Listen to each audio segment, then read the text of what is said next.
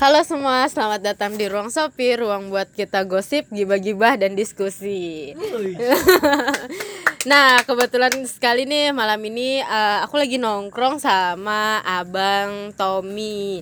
Abang Tommy ini salah satu kenalan aku di uh, Poliban, Politeknik Negeri Banjarmasin beliau ini kali ini uh, kenapa aku ngundang beliau karena beliau ini pengen ngebagiin pengalaman beliau merantau di kota Banjarmasin untuk menuntut ilmu.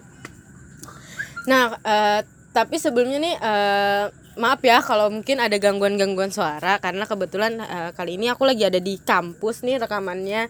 Jadi kalau ada suara-suara yang gak enak uh, mohon dimaafkan ya. Nih kalau gitu langsung aja nih uh, kita ke Bang Tommy biar beliau memperkenalkan diri dan menceritakan sedikit cerita beliau sampai bisa nyasar ke kota Banjarmasin gitu. Tepat nyasar. Iya. ya silakan Bang. Kalau gitu bisa Abang kenalin dulu dulu nih. Ya, apa yang perlu kukenalkan gitu. Aku gak pengen Kan terkenal. eh, tak kenal maka tak sayang gitu, Wes, Bang. terkenal maka kata sayang. Iya. Sayangilah aku. Wes. aku Janganlah.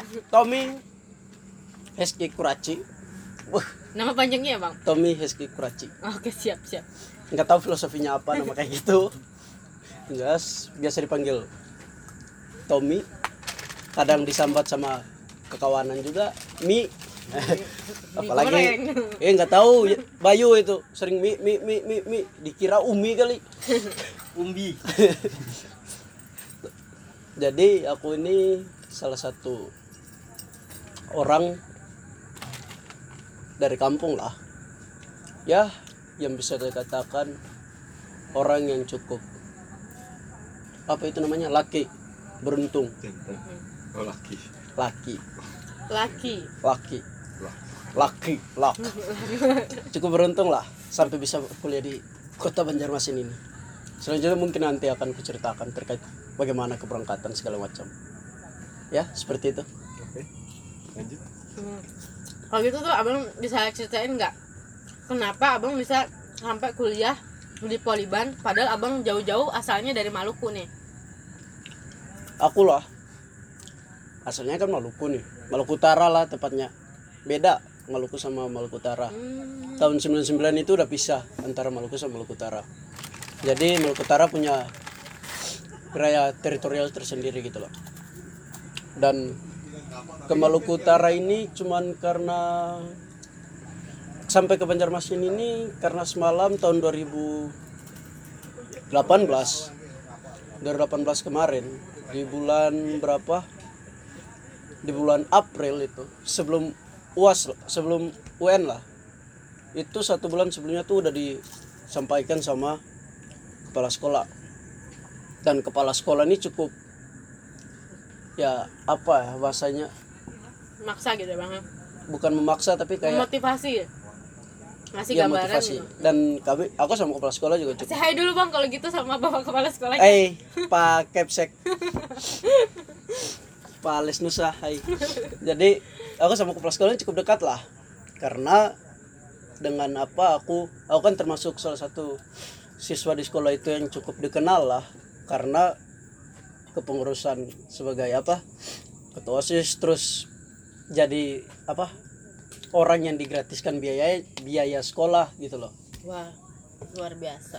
bukan luar biasa tapi ada ada tuntutannya gitu loh Oh, ada tuh. jadi aku harus tuntutannya tuh aku harus apa bersihin lapangan sekolah motong rumput pakai alat motong rumput itu itu harus potong rumput itu sebulan dua kali terus motong rumput itu jadi biaya sekolah digratiskan dari masuk SMA sampai lulus.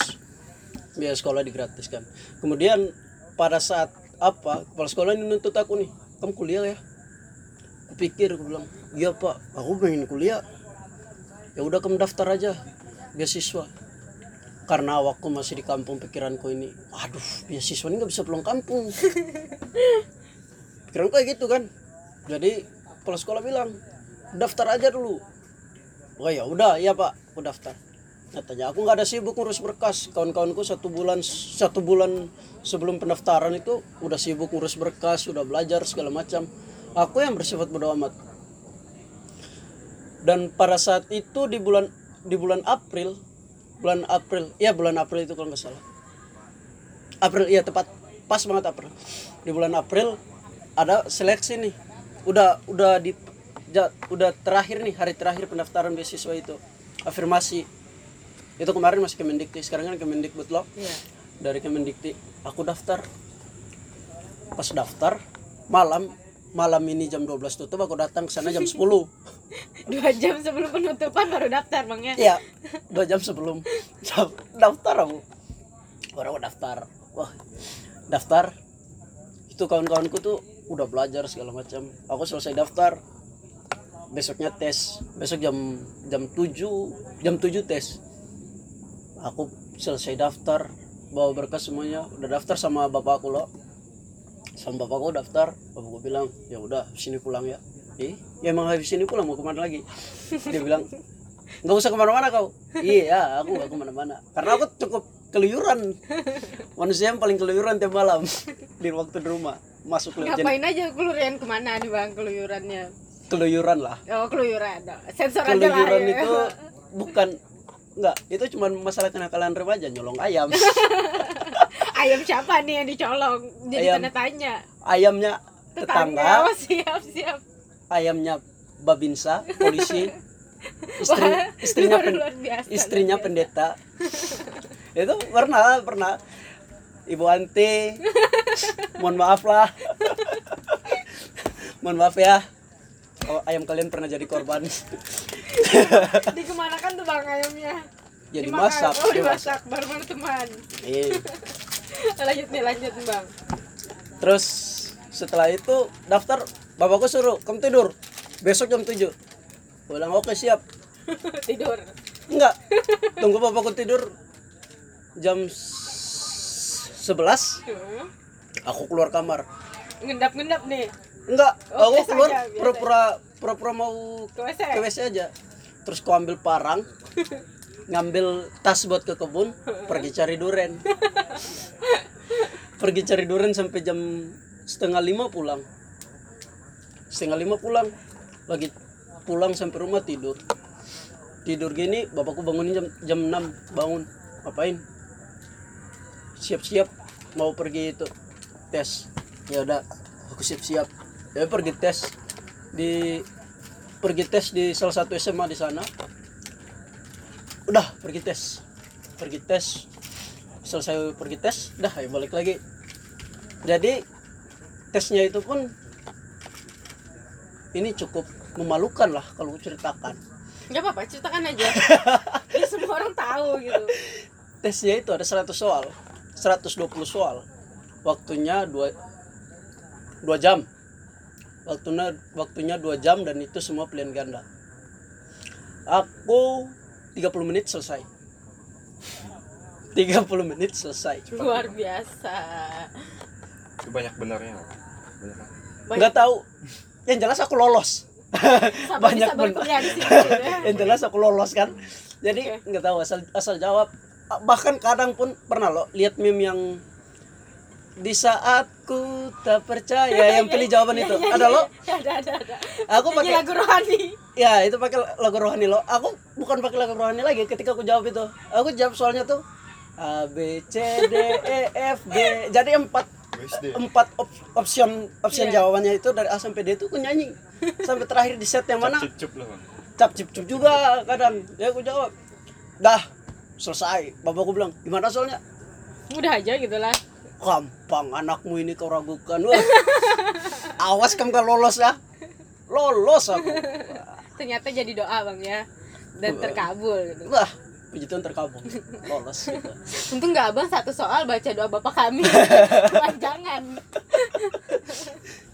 dan ya setelah itu waktu berjalan kayak biasanya aja berjalan kayak biasa terus pada saat Sekitar satu bulan apa nunggunya. bukan satu bulan bulan April tes dia April sampai ke Juli itu bulan berapa, berapa bulan Dua tiga bulan Iya tiga bulan. jadi Ap- April itu selesai ujian tuh kuhabiskan hidup dengan Leha-leho rebahan tidur enggak kerja. enggak ada leba- rebahan Oh nggak ada rebahan. Oke Kerja siap. kerja Sumpah. kerja. siang itu siang itu disuruh orang tuh ke kebun ngurus sapi ngurus tahu kan pohon pala tahu tahu tahu. Tahu kan pohon pala? Ngurus pohon pala panjat pohon kelapa. Sering itu. Bisa nih abangnya kita Jadi- panggil kalau jadi- mau ngambil kelapa. Kelapa di, Ya. di di Unlam kan banyak nih. Nyesal ku bongkar. Nyesal ku kasih tahu itu. Hidup lah. Terus jadi keseharianku setelah ujian nasional itu ya kayak gitu bang. Cuman bantu orang tua ya bang bantu ya? orang tua ke kebun anak yang berbakti nih. Nggak tahu bukan aku nggak bisa katakan itu berbakti. Karena aku paksa. ngerjain itu bukan paksaan juga tapi karena emang dasar kosan di rumah. Ya udah aku ke kebun.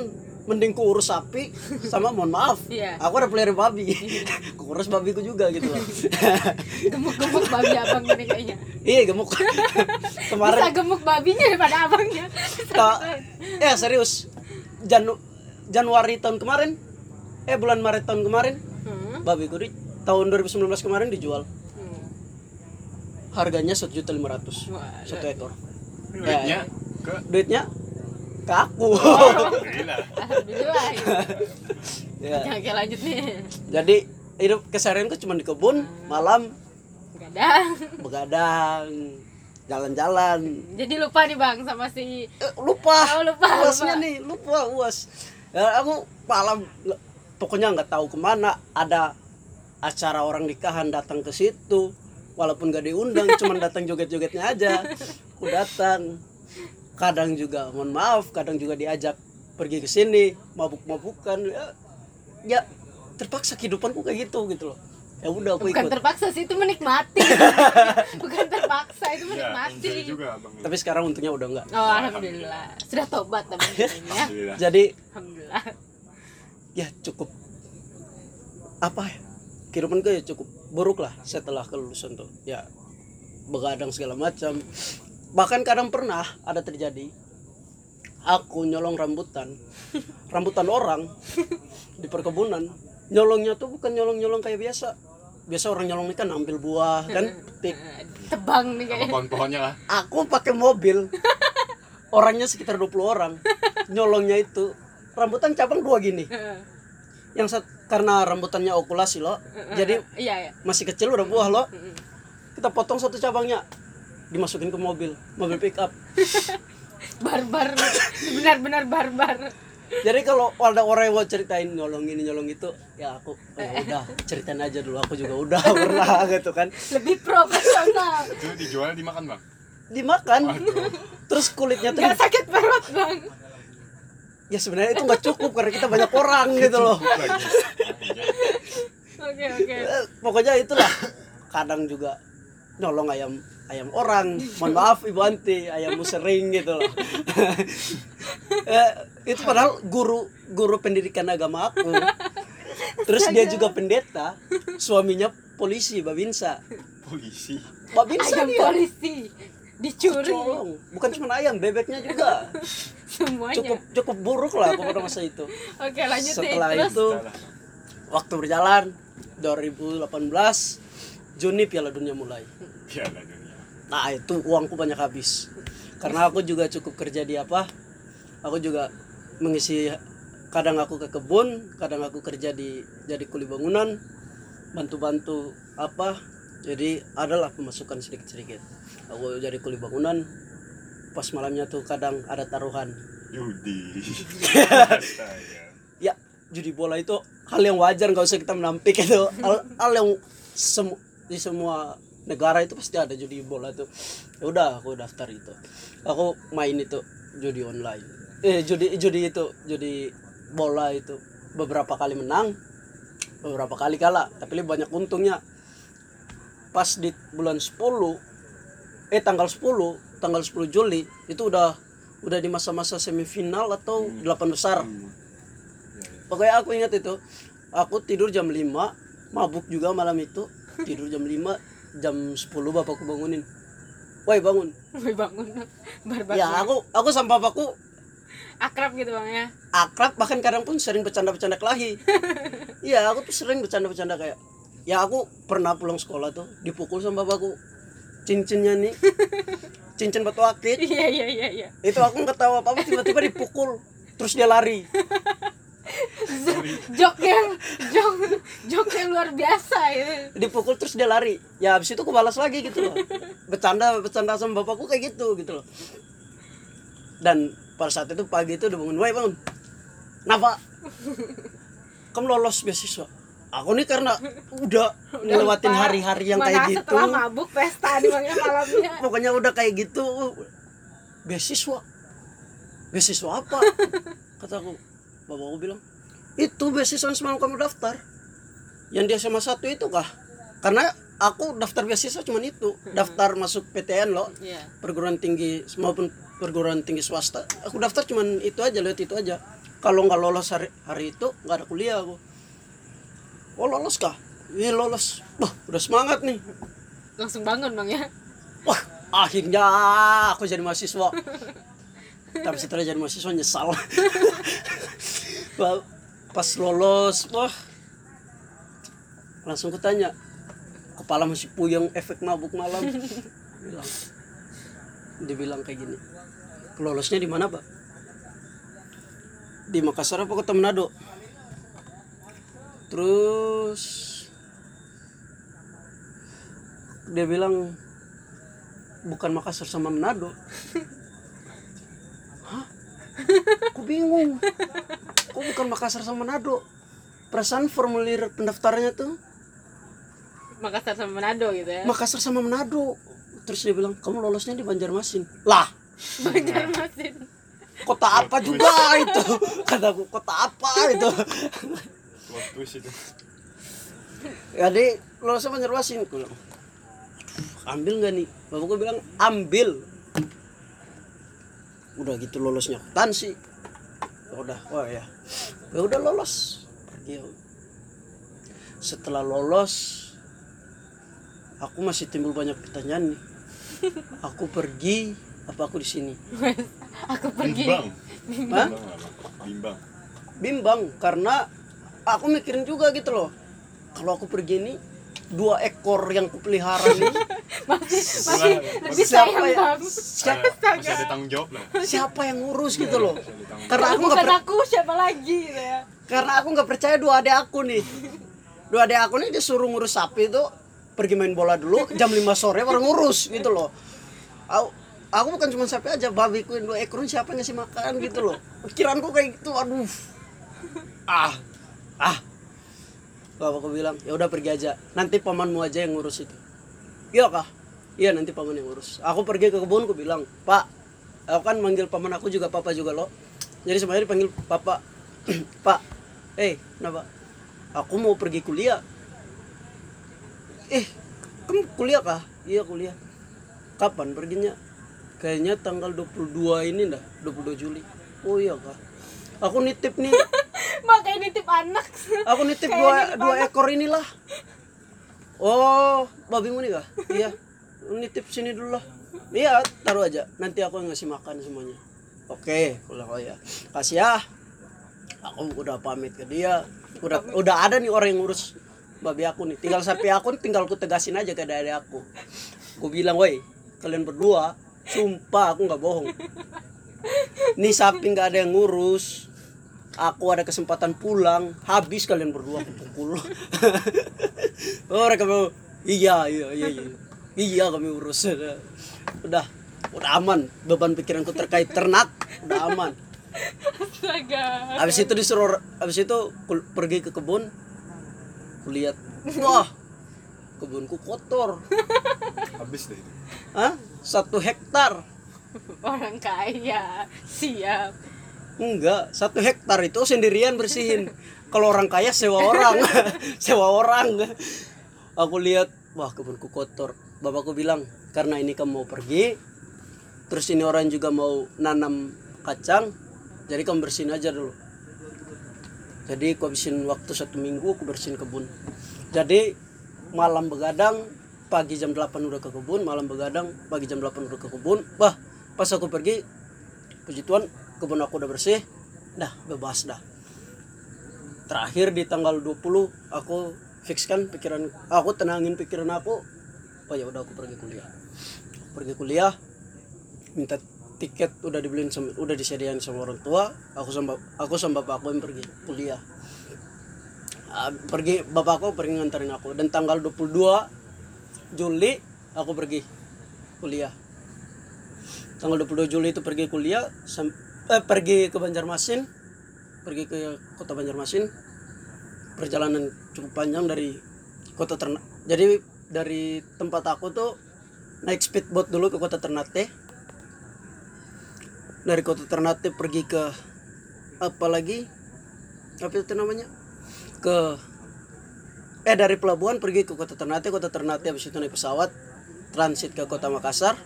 Makassar transit balik papan terus langsung kota Banjarmasin. Sampai sini kebetulan ada pendeta Pak Pendeta Kaleb. Terima kasih beliau yang jemput kami kemudian membantu kami. Dan pada saat ini aku cukup merasa bersalah karena aku udah jarang ke sana. Aku udah jarang ke sana karena mungkin jarak yang cukup jauh di kelayan sana. Jadi kadang aku kayak "Duh, kejauhan gitu. Nggak- sampai nggak iya sebenarnya itu cuma alasan aja. Cuma alasan aja. Walaupun sebenarnya kadang malas. Udah aku pergi dan beliau bantu sampai dapat kos dapat kos tanggal 24 dapat kos di Cendana situ ketemu Yuda segala macam ya kayak gitu lah, gitu sampai gitu cerita singkatnya terus nih cerita bang singkat tapi lumayan panjang banget itu Enggak juga sih. Nah, ini yang terakhir nih Bang, buat penutup juga nih. eh kasih dong semangat buat sahabat Shopee di mana pun mereka berada. Jangan takut untuk merantau gitu. Pesannya tuh. Dan semangat. pesanku lah untuk semua pendengar yang setia sahabat Sofi. Uh, so bijak sekali saya. Gak apa-apa kan memang bijak gitu ya. jadi kalau untuk berani untuk merantau itu satu hal yang perlu ditanamkan. Berani mengambil resiko.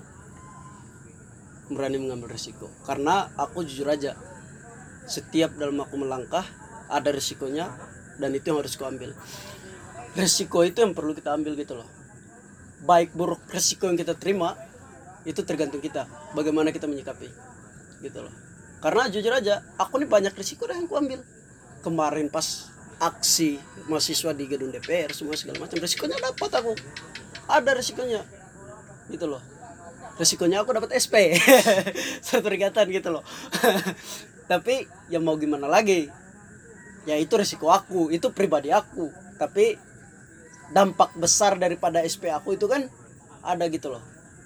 Benefit. Benefitnya ada gitu loh. Untuk masyarakat yang lebih luas gitu loh. Gitu. Makanya walaupun secara personal aku nih ya buruk lah resikonya tapi apa yang bisa aku hasilkan itu bisa berdampak luas gitu loh. Jadi berani aja mengambil resiko. Hmm, jadi nih eh, pesa- eh, aku, eh, aku ngambil kesimpulan nih.